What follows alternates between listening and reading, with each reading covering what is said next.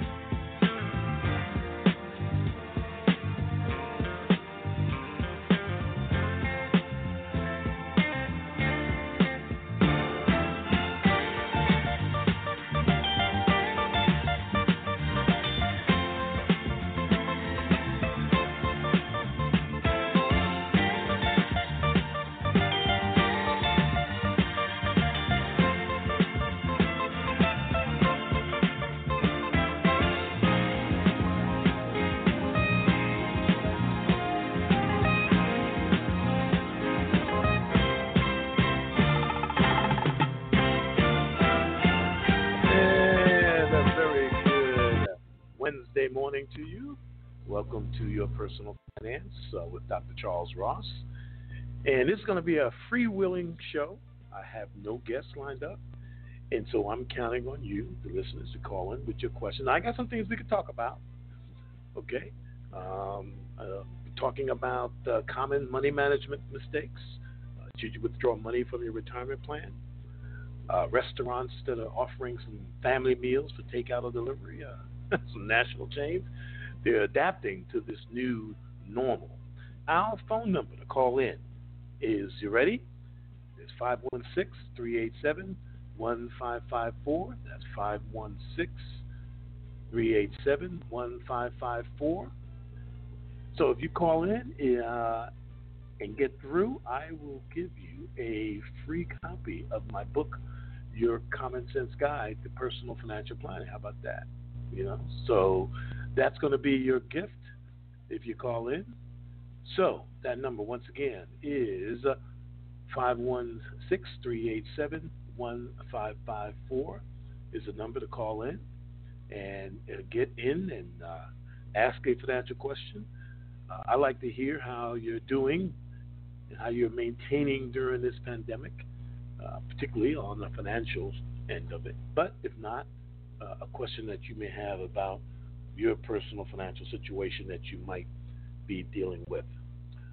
I'm your host, uh, Dr. Charles Ross. I always, you know, I, I, don't call myself doctor around. The only place I call doctor is in uh, at work, so it's kind of funny sometimes to say it, but uh, it always uh, gives me some some joy to know something that I've uh, accomplished in my life. So I enjoy sometimes being able to share that.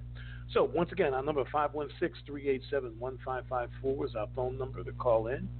So you can get on and ask a question and get a copy of my book, Your Common Sense Guide to Personal Financial Planning. Um, it's it's very very appropriate now because it has some neat stuff. You know, I believe it or not, I've never read my book all the way through this book and my other book, God's Plans for Your Financial Success. And you say, well, why not? Well, one of the reasons is because uh, I've been, always been fearful that I'll find an error. Isn't that crazy? You know, I always feel that I'm going to find an error, and you know, that might, well, you know, finding an error. You know, it's kind of crazy, but uh, that's one of the main reasons I, I, you know, that I find something that I, that's wrong. But I had a great editor, and I and I should not feel that way. But any writer can understand is if that they find an error, then they'll be like, "Oh my God, that thing I put this thing out there, it's published, it's out there," and you know. So, but anyway, our number 516 387 1554. That's the number to call in and uh, get a chance to win. Well, you'll get a you'll get a book. Okay, I've got enough. Uh, you'll get a book. Um, here in Georgia, it's been really interesting with this pandemic. Before we get into uh, the issues associated with finance, is that the governor has opened up the um, uh, state for business, uh, nail salons and barbershops and uh, dine-in restaurants, movie theaters, and stuff like that. Then this all happened. Uh, what was this today? Wednesday? I guess it was yesterday. And then today, the president uh, said, "Hey, you're moving too fast." So this is going to be interesting in Georgia. So now he's got to eat some crow. He's going to have to change, which means if he does that, okay, then what that's going to mean is that he's taking orders, you know, from the president, which you know I guess that's his right to do that. But you know, a lot of the states, a lot of the governors feel like they're their own man, and you know they got elected and they do what's best for their state. So that's going to be interesting to see how that plays out now. Now that he's been kind of calling like, "Hey, you move way too fast," because in Georgia, um, we were the last ones, I think, one of the last states to uh, uh, put out shelter in uh, place orders. Um, and uh, and then of course now the first ones to open one of the first ones to open up. So I don't understand the logic uh, behind all that, but uh, uh obviously they're willing to sacrifice some lives. And my thing is this, okay? Then I'll be done with this. My thing is that if the governor feels that we should go to bowling alleys and theaters, let's see a picture of him at a bowling alley or movie theater surround. I mean, let's see a picture of him doing what he's asking, you know, um, citizens of Georgia to do, the residents rather of Georgia to do. Uh, that to me. And also, why didn't he order, excuse me, the state employees, the government, the state of Georgia employees back to work? Because some of them are teleworking and so forth. I'm just saying. I'm just saying. Anyway, uh, 516 387 1554 is our number to call in if you've got a, a question on on concerning personal finance. Uh, so, what are some of the common mistakes that uh, financial planning? And this is in my book, your your Common Sense Guide to Personal Financial Planning. And one of the common mistakes when it comes to uh, you know money management that families make is limited family involvement. You know, having just one family member involved in financial matters is is really courting disaster. Uh, even though one spouse may be uh, responsible for maybe most of the decision making, but you know both spouses should meet with the accountants, the bankers, insurance agents, stockbrokers, lawyers, what have you, because you know God forbid that uh, one of the spouses die. Well, die unexpectedly, or you know that because you're all going to die, right? But you need to make sure that they're aware of where the money is and who the accounts are, and, um, and where the uh, you know where the passwords are for certain things as well, and just being able to know what's going on so they don't miss a beat. And some uh, insurance companies uh, put together a document, and um, I know one insurance company, Allstate in particular, they have a whole packet that goes through all of this stuff. I mean, insurance, your assets, retirement plans. I mean, it even goes into things that just think about it. It goes into your passwords for your uh, online accounts and stuff like that, for your bank and stuff like that. All these things because you know when someone passes, death is not going to be you know at the top of their list of things to be dealing with. So you go through this packet and you fill it out and it has all this stuff in it. And I'm sure State Farm, Progressive, Geico, they may have one too. You might ask them for it. But it's a good document to pull together so you have all this stuff in one place. So that when someone else passes, uh, your spouse passes, husband or wife, that you can go to this document and be able to access and not, not miss a beat. Uh, I have heard horror stories of family members who, you know, um, uh, not let alone the spouse, but someone else passes away, um, and and they and, and they find out that they didn't know where all, all the money is. They don't know where the documents are, and it just really, really put it put it a really difficult time. So limited family involvement. That's one of the common mistakes in financial planning. Another one, and I covered this in my financial planning workshop a couple of weeks ago, is not having, you know, goals that are written. You see, a lot of folks have goals, but they're just not written down. And I just believe that something special happens when you write down a goal and you can see it. And, you know, some people have gone and posted it in their bathroom and their mirror so they can watch it, look at it every day or in their bedroom or someplace or, or in their office right in front of them. And all those things are great. But you got to make sure that they're written goals and that these written goals make sense to you in terms of what you're trying to do. So when you consider your financial goals, you need to place, you know, a dollar amount and a time frame on each objective. So if you're going to buy a house, you have to say, okay, how much do I need? Five thousand, ten thousand, two thousand, whatever it is, and then how long is it going to take you to get there? Uh, so these are the things that have to be in place in order to make sure that you achieve the goals that you have, uh, have, have, have, set out to achieve. Once again, to join the conversation, ask a question. Uh, 516 387 1554 is the phone number to call to uh, join the conversation and get a chance to win a copy of uh, my book, Your Common Sense Guide to Personal Financial Planning. Uh, another thing, another common mistake that happens in financial planning is no budget. Not having a budget is a very, very serious mistake. It's very difficult to become financially secure without knowing how much money you earn and how much money you spend. So you got to have a written budget. And if it's not in writing, then it's just kind of like wishful thinking, you know. And, you know, a budget goal is you don't budget just to be budgeting for budgeting's sake. No, the budget is to help you find ways to save more money. That's right. You know, because you're trying to find places in your budget that you say, wow, am I spending, you know, that much on eating out? Am I spending, you know, that much in um, in in, in uh, cable bills? Am I on cable television, on internet? Uh, am I spending that much on utility costs? Uh, you know, so you look at these things. Am I spending that much in food? And then you look at them on at least a monthly basis, but definitely on a quarterly basis. You say, "Wow, how can I save more money?" Because sometimes it's a small thing. Maybe not getting that cup of coffee from Starbucks every morning that can cost two or three bucks. You know, when you think about it, that's a lot of money for some water, right? Okay, but hey, I love coffee too. I'm just saying, and some of the things cost even a lot more. But if I was just able to just maybe not eliminate it, but just maybe I just you know one or two days out of the week I don't get coffee, or you turn around and make your own coffee.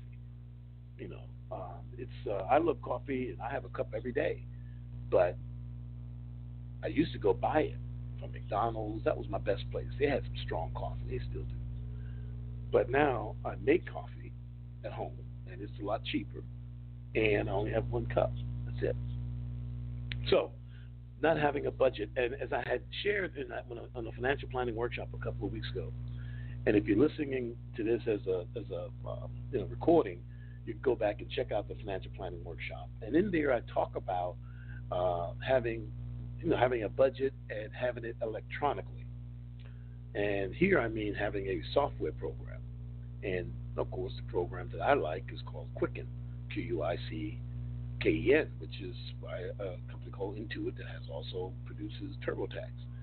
And these, uh, you know, this program, this, you know, makes it extremely easy for you to do this. So all you have to do is download the program. You go to Amazon, and the last time I checked, you can you can download the program about forty bucks. And uh, once you pay your 40 bucks, you'll get a code and you can download it. And within three or four minutes, boom, you're ready to go. And you can set up your budget. The biggest thing that you have to do, the first thing, uh, of course, is set up the budget, but the, the biggest thing that you have to do is you download the transactions from your financial institutions and then categorize them. It'll download just like a check register. Okay? And who keeps a check register these days, right? Nobody very few people have balanced their checkbook. I think the last statistic I saw was like one out of ten, two out of ten people balance their checkbook. But having it electronic, it makes it easy for you to do that. So download, you know, once you download the program, you you you, you uh, put in your codes and get access to your financial institution, and you can download information from your bank, your, I think your mortgage company, all these places. You know, your you know if you got an E-Trade account or something like that, you could download all that stuff. If I think your 401k, 403b, and have all that stuff in one place, and and it's just great. If and if you're still doing, if you do have a budget, and you're using paper and pencil, or you're doing a spreadsheet, then I mean,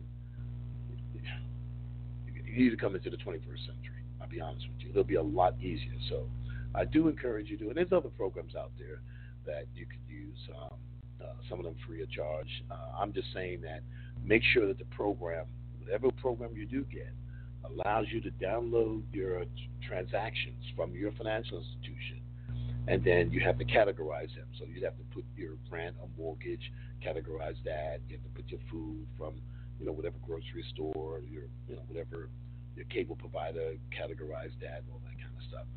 One great thing that I will offer for those folks, if you email me at charlesross at outlook.com, I will send you a sample, you know, budget with categories, and so that'll make it a lot easier for you to, you know, pull this together. Once again, my number is 516 387 1554. That's uh, 516 387 1554. That's the number to call in so that you can get a chance to uh, get a copy of my book, Your Common Sense Guide to Personal Financial Planning. Um, right now, with the pandemic going around, um, you have a lot of. I'm sure everybody has a lot more time on their hand. You can't go out to movie theaters and things like that. You can't go out dining. You can't go out to plays. You can't go out to concerts. That's you know going to be for a while. Hopefully, you're spending that time doing something productive. And I have said, you know, um, before, and I'll say it again: if you don't come out of this pandemic with a new skill, some more knowledge, or a side hustle, then uh, you don't lack time. You lack discipline. Now, that's just real talk. You know, for me, I'm doing a lot more reading. I, I, read a lot, but I'm doing a lot more reading, expanding. I got four or five books I'm reading, and uh, I started up this, uh, you know, radio show that uh, aired back in the '90s, and bringing it back now. It's exciting to do. Uh, I'd like to connect with you, so give us a call 516 387 1554. We're going to play a segment of my syndicated vignettes that was syndicated back in the 90s. At, at, at its height, I was on about 100 stations, reaching about three or four million people every week. So here's a segment of your personal finance. I'll see you on the other side. Wallet is a little short, but the bills keep coming. Financial strategies when money is tight on today's Your Personal Finance.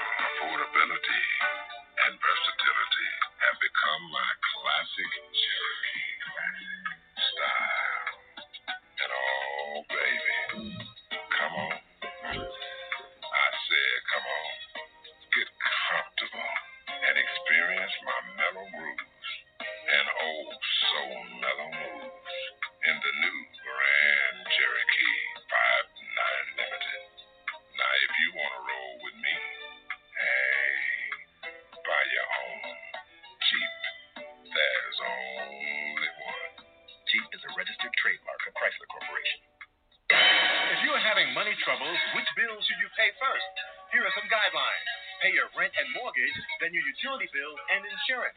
When it comes to your car loan or lease, miss a payment and you'll hear from the lender or leaser within 10 days. But if you don't pay up after 60 days, expect the company to take measures to have your car repossessed.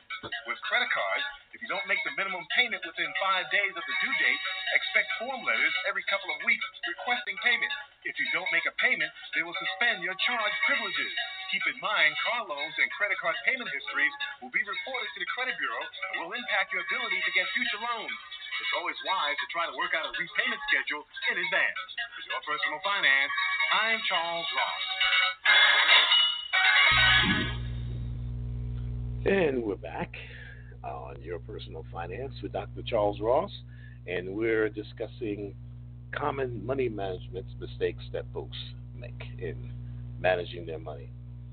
Uh, got a couple of more, then we'll move on to some other things about uh, should you withdraw money from your retirement plan right now. So I mentioned no budgets. Uh, other thing another mistake that folks make is not having money for emergencies. That's a big no-no because stuff is going to happen. And one of your first financial goals should be to uh, make sure you have at least a savings account, savings fund equal to about six months of expenses. That way, if you become unemployed, get sick, or need extra cash, you'll not have to borrow money. Uh, and so, you know, generally you should be looking at the expense side, not what your income is. So, for example, you might make three thousand dollars a month, but your expenses might be only a thousand dollars a month. Okay, so you need to make sure that you set aside three to six thousand dollars, preferably six, in a savings account, so that you can, if you get unemployed, something comes up, you can go to that stash before you start having to borrow money or hitting up friends to help you out. Okay? So that should be one of your first goals. And, and to be honest with you, that's probably going to be one of the most challenging goals that you'll, you know, you'll have to achieve because, you know, it, it's, it's, it's, it's hard, you know, to save money. There are so many temptations now. For me, let me tell you what my biggest temptation is. My biggest temptation is books. I love books. I mean, my wife would probably tell you there's not a book I've met book I've met that I didn't like, and that's not necessarily true, uh, because I lean more towards nonfiction versus fiction. You say, why is that? I'm going to say this, and this sounds kind of crazy. Uh, I don't necessarily read for entertainment. Okay? Uh, fiction to me is like a movie okay, you could come in the middle of the movie and figure out who the bad guy is, who the good guys are. You might even predict how it's going to end. Because a lot of movies are very formulaic and they follow a certain pattern. But for me, reading nonfiction is more like a documentary. You can't come in the middle of a documentary and figure out what's going on. You don't miss a whole lot of information. And, you know, for my students, I would tell them that. I said, because in my view, and, and I have nothing wrong with folks who read fiction because to me that's entertainment. Because it's like, like I said, watching a movie. I'm looking to learn something. Okay, um, and this goes back to when I was a little kid. You know, back when I was a teenager, youngster in elementary school, and I had a bookcase, and uh, all my books were pretty much nonfiction because I was looking to learn something. And I follow, and I have over a thousand books. I have maybe four or five hundred on my Kindle, on my you know Kindle app that's on my phone and my iPad. And I just like to read for information to know stuff. That's just me. Okay, and and and some people read for no for for entertainment, and you read fiction. Can you learn something in fiction? Yeah, sure you can. But if you're reading nonfiction, you're generally going to learn something. Uh, but anyway, I digress. But that's all I know what I was saying. I was saying that's my weakness. And Amazon.com to me, you know, is like crack. I've never smoked crack. I don't know plenty people that got addicted to it, but it's something addictive. Addictive. It's, I mean, on Amazon, and I'm mainly talking about books now, because you could go on Amazon, see a book, and if it has a Kindle version, guess what?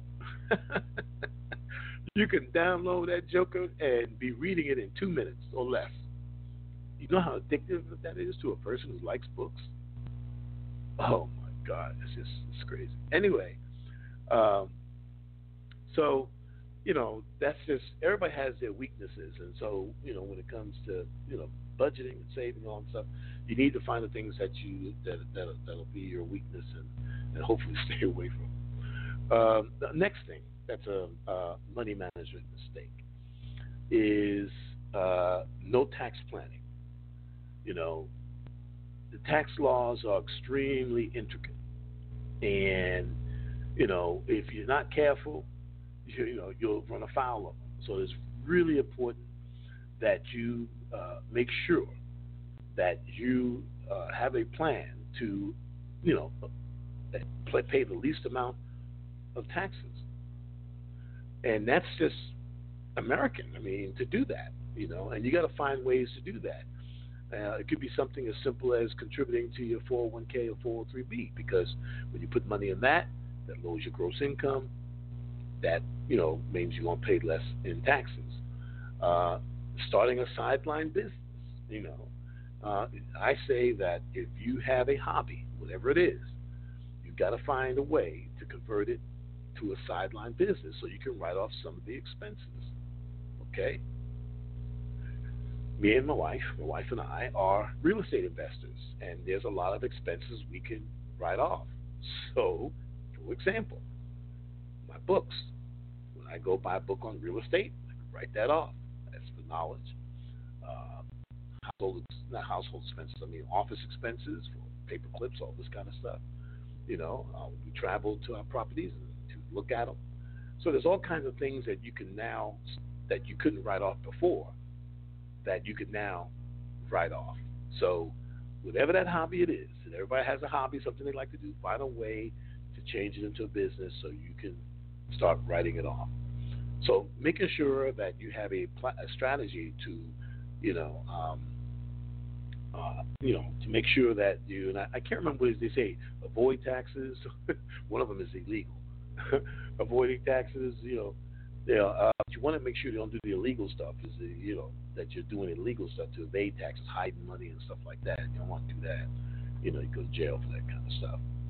Um, an interesting story. You know how they got Al Capone?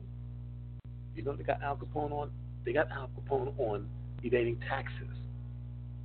Okay. Because, you know, the government will tell you, okay, you know, we don't really care how you make well, they do care how you make the money. But whatever way you're making it, you gotta pay taxes on it. So if you're selling drugs or gambling or whatever it is that you're doing illegally, the government says, well, you got to report that. Now, you know, because you know between a rock and a hard place, you report it, then obviously, you know, you could go to jail. But that's how they got Al Capone, and that's how they got. And that's how they get a lot of uh, drug dealers and stuff like that. When they see them flashing, uh, I was watching this uh, Netflix uh, episode. I can't. It's called. It was Narco Land or something like that. But anyway, so I'm watching this uh, uh, show about these two guys. Uh, I can't remember where they were from, and one was real flashy, the other one was real conservative, and of course the one that got was very flashy got caught because you know folks could see him, could see you know, you know uh, he came on the radar of of, of, of um, law enforcement, and the flashiness, of course, came back down to okay, well, how are you affording all this stuff? Do you have a job?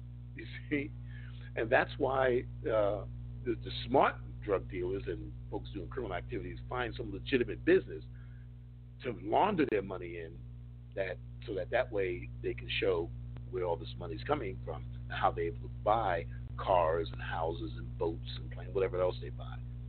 You know, so anyway, just I thought that was a little anecdotal information for whatever it's worth. Uh, my number one six three eight seven one five five four. 516-387-1554 is my number. Call in, and I'll give you a free copy of my book, Your Common Sense Guide to Personal Financial Planning. Uh, what's another mistake that uh, folks make in managing their money? Is not utilizing their employee benefits. You should, as an employee, if you are an employee, you should be aware of all the benefits that your employer offers you. Um, and what I see oftentimes is that the big things are usually health insurance and retirement plan, you know, 401k, 403b. But then they look at things like, uh, you know, group life insurance and things like that for their wife or, or their husband or for their children and just kind of look over those. Now, I don't think you should have all your life insurance tied up through your employer because employment changes. I said, but at the same time, it's so inexpensive. I, I would think that you wouldn't, you shouldn't, you know, not take advantage of that in addition to what you may have personally. Does that make sense? So making sure that you have, you know, that you take advantage of the life insurance group, use the group term life insurance that, you know, usually is very inexpensive. Usually, if you don't go over a certain amount, that you won't have to require, they don't require any type of medical exam but with this pandemic, I think that's going to change. I think that uh, you know, and, I, and I've been talking to my insurance buddies, and they've been saying that yeah, you know, um, I'm sure the insurance companies were some of the first entities that that whatever testing that they have, that they got a hold of that, because I'm sure that's one of the things that they're testing now for the uh, coronavirus, because that's uh, that's one of those risk factors out there, and I guarantee you that if you it's going to be interesting because that might be one. Also, that might be one of the questions that they'll have on the um, on the application.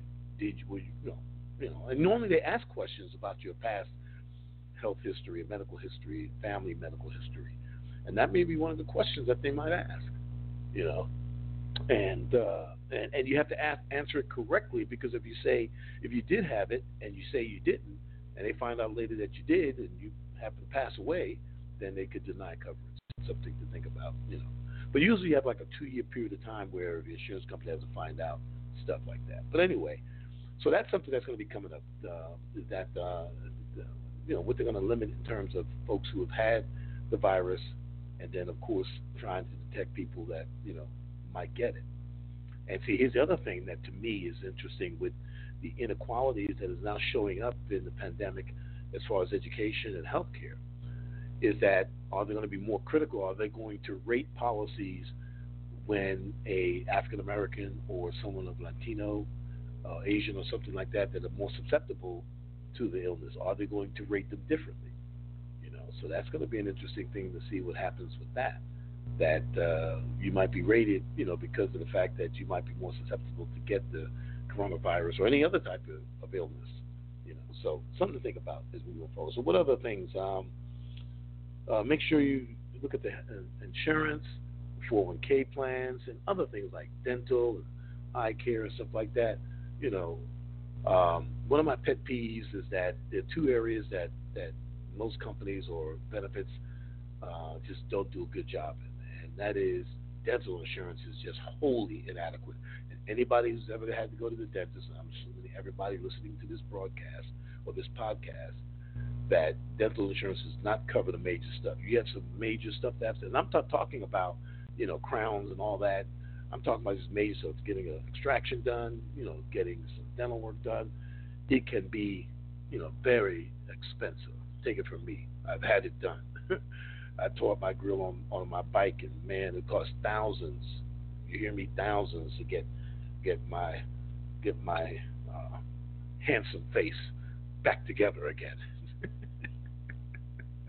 Okay, I'm being silly. Um, but yeah, so those are one of my pet peeves. Um, what else? Uh, last thing, uh, as a common mistake in uh, money management, is not spreading the risk around. Often people invest too much money in one area. Um, a lot of times you work for a publicly traded company to get a lot of shares of company stock. Now that's not necessarily a bad strategy, but having all your investments in one stock is is very risky. Any investment advisor will tell you that. if you don't have money in a money market account and kind of, you know, move it around a little bit, now's the time to give it a fresh look.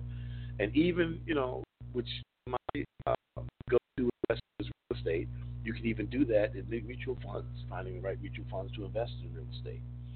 So I think spreading the money around, not having all your eggs in one basket, as they say, is a good strategy. And, you know, now's the time that you have some time to look at your investments, make some decisions, and you know, um, and I always believe when it comes to mutual funds, I'll give you my little two cents is that you know you should start off with a, uh, index fund.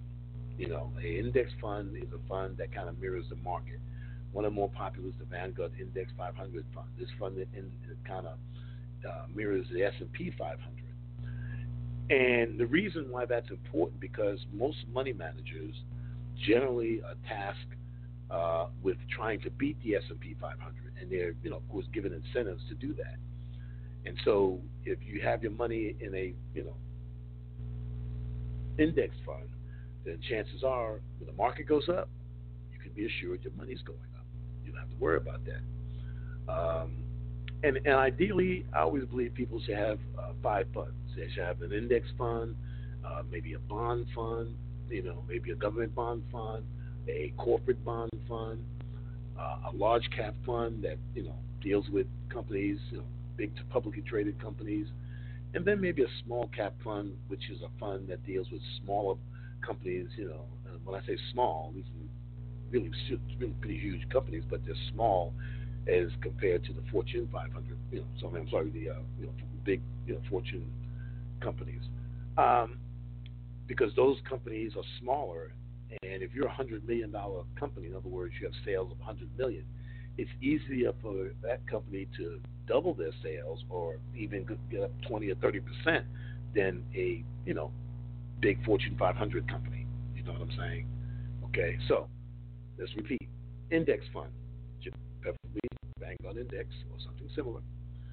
Uh, uh, uh, a government bond fund, corporate bond fund, a large cap fund, meaning a fund that invests in big companies, you know, similar to the Fortune 500, and then a small cap fund.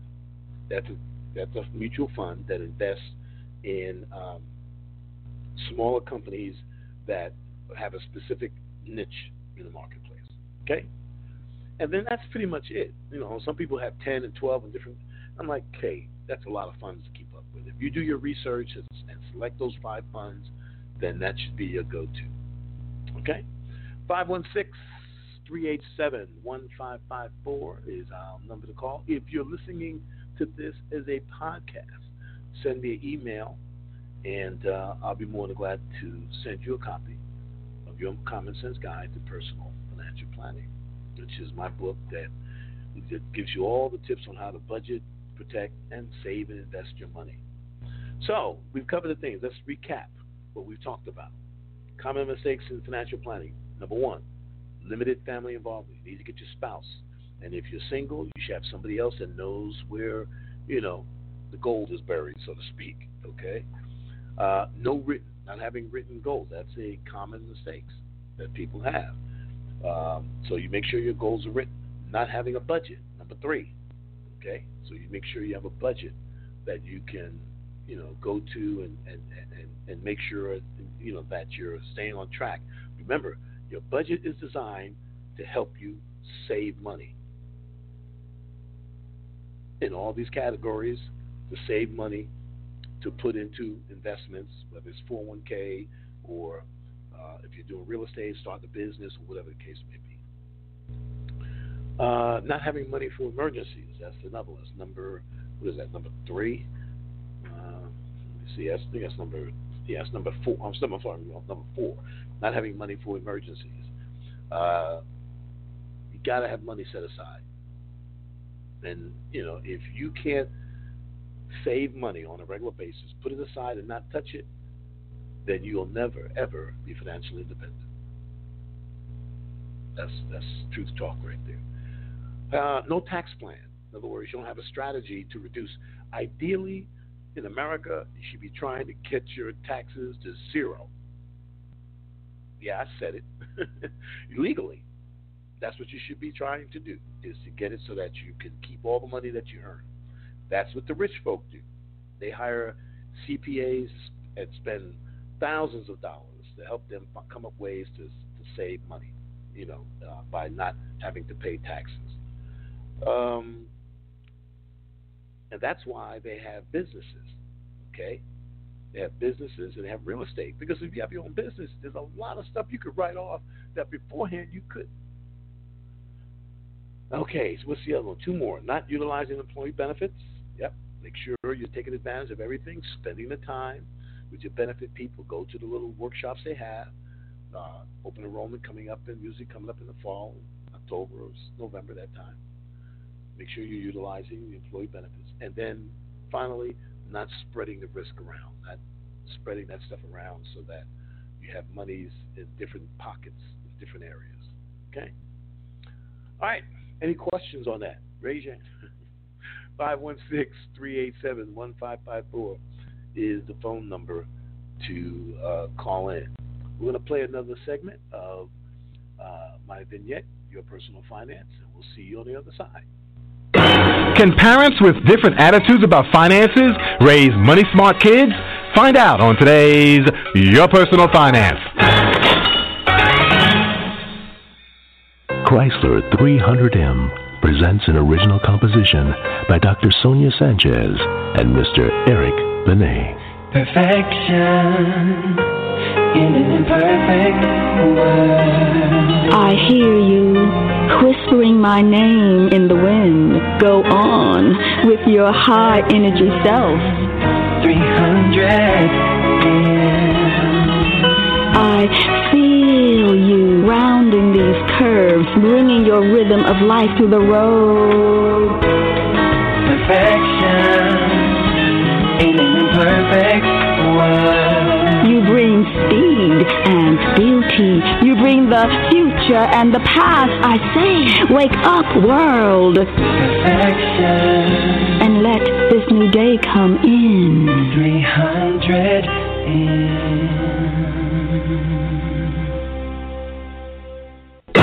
The best place for kids to learn about money is at home. But according to surveys, youngsters in the U.S. are embarrassingly uninformed. What makes money a taboo subject in many households? Apparently, it's the emotional debates parents often have about it. But mothers and dads should agree on this. It's important to get an early start teaching your children basic financial concepts. To help your kids, divide money management into four basic areas earning, spending, saving, and borrowing. In your daily routines, while you bank, pump gas, or discuss family vacations, use every opportunity to give clear, practical examples of these principles. As your kids grow, so should their financial lessons and responsibilities. For your personal finance, I'm Charles Ross. And we're back. Your personal finance with Dr. Charles Ross. Oh, yeah. Raising money smart kids. I, I've, been very fortunate in uh, raising my uh, daughters. I got all four daughters, and um, they're all, you know, money smart. You know, um, you know, my oldest, uh, she's an RN, and she does a good job with the money. I don't have any grandkids yet she's married. Then, then my uh, third oldest, my second oldest daughter passed away. Some of you may know that.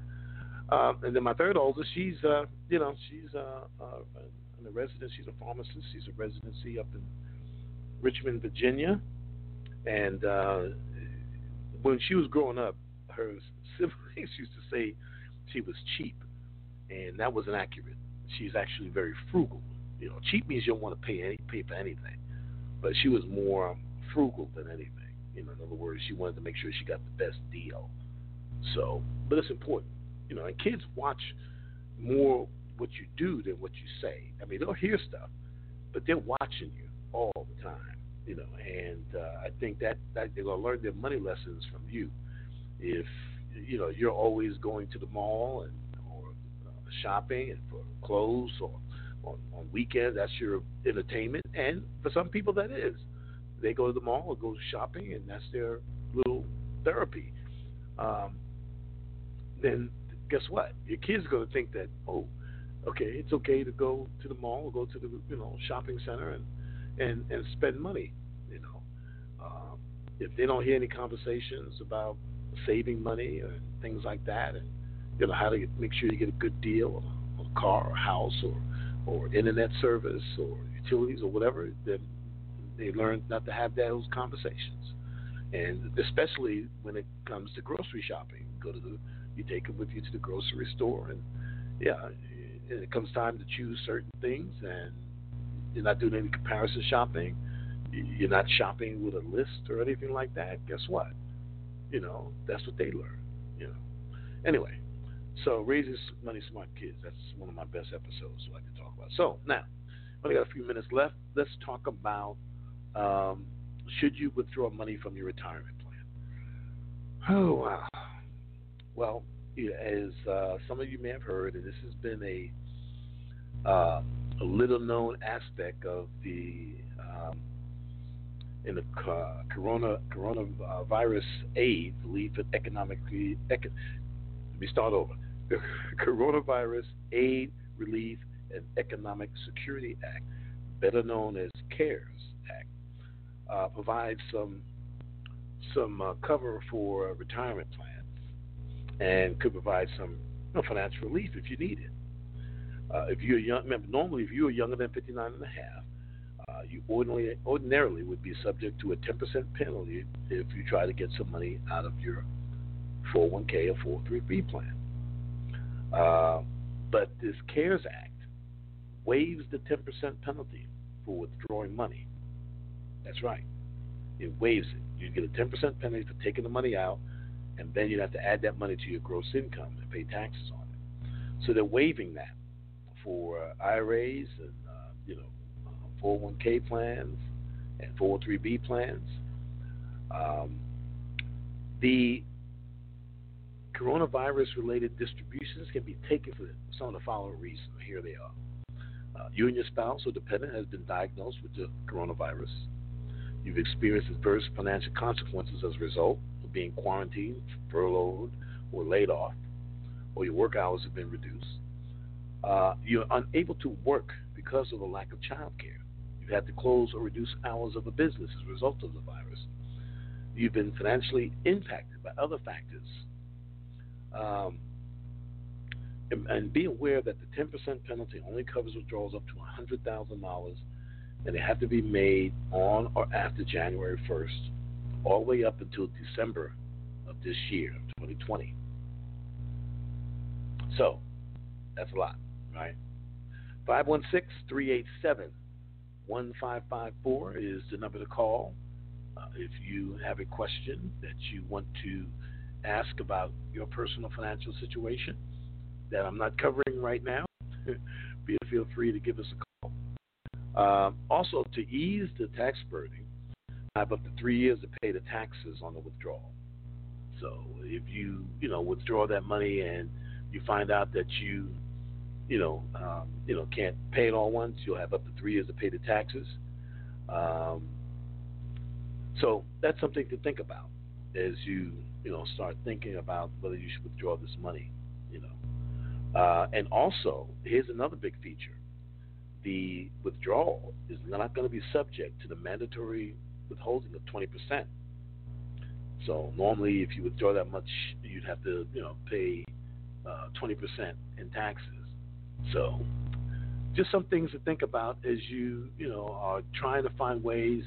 You know, um, some people I've heard some of my real estate buddies are thinking about, you know, using that. Uh, you know, the fact that it can take money out of a 401k or 403b plan and putting it into real estate. Yeah, that's a thought.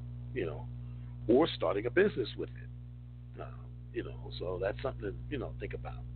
Um, you know, I, you know, and, and you have to weigh the risks of that because the first thing is that okay, what am I going to invest it in that's going to give me a return, and I got to pay the money back, so I got to factor that in there some kind of way, right? So I've got to pay the mat money back, um, you know. So those are things to kind of think about when you're doing it, you know. And some of my real estate buddies who are doing things in these markets where it's a sub 30 market, meaning that you're buying property that uh, sub 35, I mean, if, if the value of the property is uh, 35,000 or below, uh, that could be a good deal. We haven't talked much about that, but let's just take it for a minute and talk about that.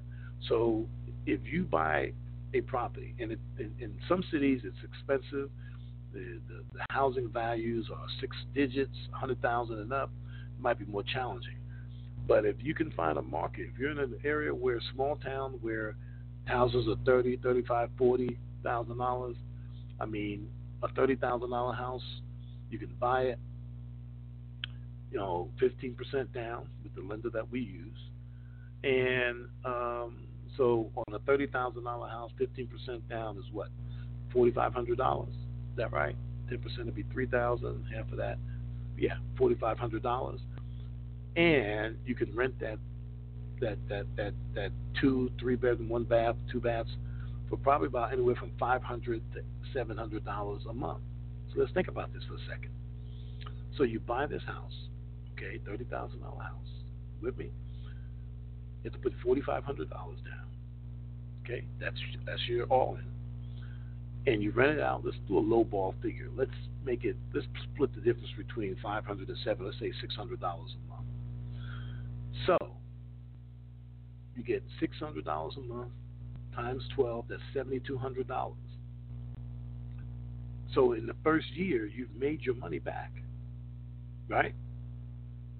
You say, oh, what about the mortgage? Okay, fine. Let's talk about the mortgage for a second. So let's take the, let's do the math. Seventy-two hundred dollars, six hundred dollars is the rent. Okay, times twelve, that's seventy-two hundred dollars. Okay, you put in forty-five hundred.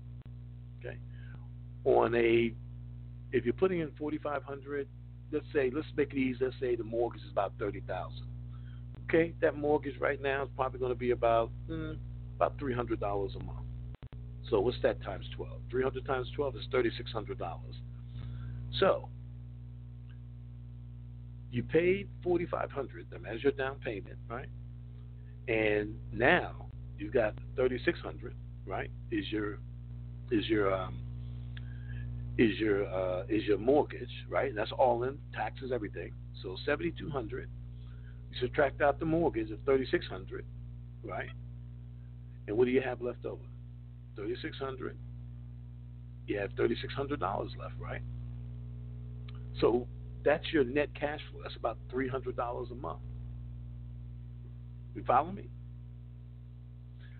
So you put in forty five hundred. So still, in that year, maybe a year and a half, you've made your money back.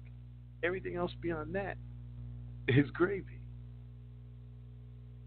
Just saying, wow, how could I get in on that, right? I'm doing it and my wife are doing it, and I'm not the only one. There's a bunch of other folks that are doing it as well. 516-387-1554 if you want to talk about how we doing that. And here's the key thing, okay? That the thing that we had to overcome in this in this uh, real estate plan that we have, because our goal is to own about 20 to 25, you know, properties and if we own 25 properties and they're, you know, cash flowing about, um, oh, they're cash flowing about, let's say, you know, 500 a month. That's 12,500 uh, a month, $150,000 a year. If you can't live on $150,000 a year, then something's wrong. But that's our plan to buy four or five properties a year over the next three to five years and then we're out for the rat race. That's that's that's the plan. But the key thing, the thing that we had to uh, overcome was finding a lender that would lend us money because most lenders won't lend you on uh, properties will, uh, for under 50, some even under 70. So we're going to play another segment of your personal finance. This is really on small business moves, and I'll tell you, you know, lenders that'll do that. Small businesses face special challenges in controlling their costs. A few simple strategies on today's Your Personal Finance.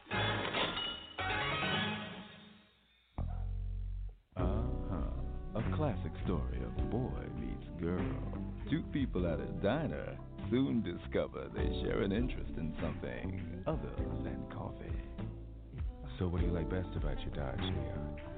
Lots of stuff. Like? I love the 16 valve single overhead cam. Excuse me? Or maybe the electronic fuel injection. How about the hype sound system? Or the power windows. And the power lock. They're good, but what I really like is Neon's power mm. to hmm. turn heads. How about another cup of coffee? No. How about a drive? Right. Now you can drive the head turning neon for less than you probably expect. Get one all dressed up with lots of extras, including 15 inch wheels or an alarm system. Dodge Neon. Different. Now at a friendly Dodge dealer near you. Any small business owner knows profits can bleed out fast in both large and small ways.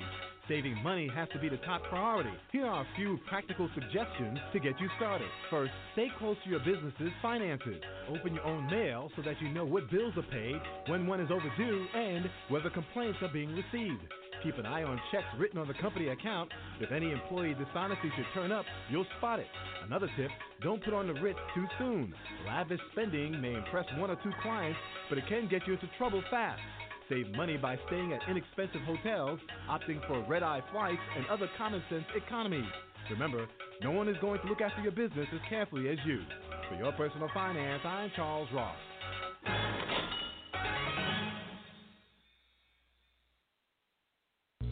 And we're back. Yes, so yes, so you have to find as before the break I was talking about uh, real estate investing and talking about how uh, the key part, particularly when you're talking about sub 35 market, in other words, houses that are valued below, uh, $35,000 and below, you've got to find a lender. Um, and uh, if you're interested in that, send me an email, charlesross at outlook.com, and I'll share with you the lender that we have that uh, you know that allows us to do that. That was the key component. Once we did that, once we found a lender that you know would lend on properties uh, below uh, you know fifty thousand, and matter of fact, this particular lender um, will lend even below twenty five thousand. if you can believe that. So that's uh, that's uh, some of the stuff we're doing. If you should have everybody right now, you know, during this pandemic, if you're not coming up with a, a plan, a strategy to become financially independent, you know, um, to find a way that you can work from home for the rest of your life or until you retire, finding a strategy to do that, then hopefully this this time, this sequestered time, this quarantine time, this shelter in place time uh, will not be wasted, and uh, that's something you know for for for you to think about.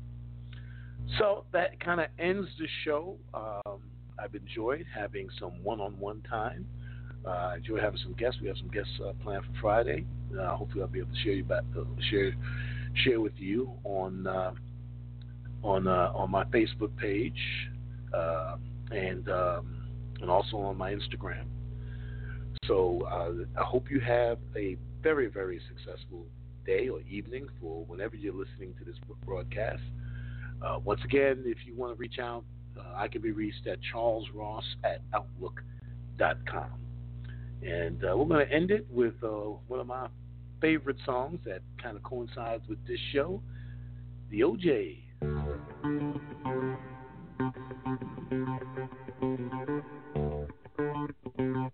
thank you